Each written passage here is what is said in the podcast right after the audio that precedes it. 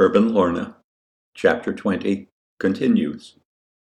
Martha was waiting for Mark when he returned. She met him at the door, looking impish. She gave him a hug and the quickest of kisses.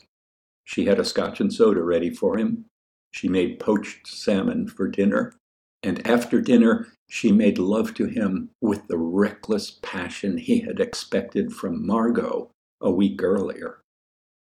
In time, a little more than six months' time, Martha had had enough.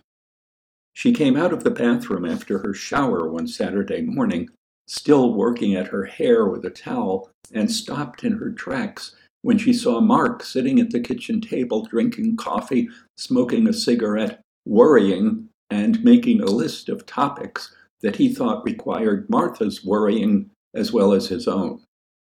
Martha watched him add items to the list for a couple of moments and then went on into the bedroom and in a very short time came back out dressed, striding toward the door.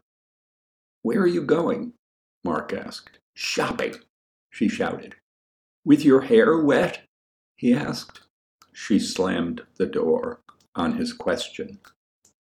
A couple of hours later, Mark was sitting on the kitchen floor painting a metal cabinet that he had picked up at a used furniture store. He heard the door open. He heard footsteps.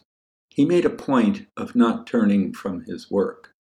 If Martha was not going to share his depression, well, then he had nothing else to share with her for the time being. He heard the usual sounds of unpacking groceries, and then he heard an unaccustomed one the pop of a champagne cork. He couldn't have hidden his surprise if he had tried.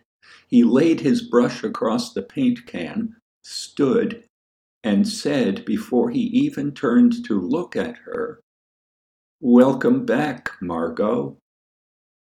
A pattern was established that was probably beneficial for all of them during a difficult time. They discovered in a roundabout and difficult way, a means to two qualities that most marriages need to be successful stability and change. Because Margot and Martha have since childhood called each other Mar, a change from Margot to Martha, or from Martha to Margot, was known among the trio as a changing of the Mars. Like a change in the weather, a change of Mars had its front and the front brought confusion, unsettled emotional weather. When the Mars changed, the returning one was refreshed, a little coy, and had a voracious sexual appetite and a conversational urge that filled the house with ardor and chatter for a week or more. Then a new front would arrive, and all of them were buffeted again by shifting gusts. They longed for gentler weather.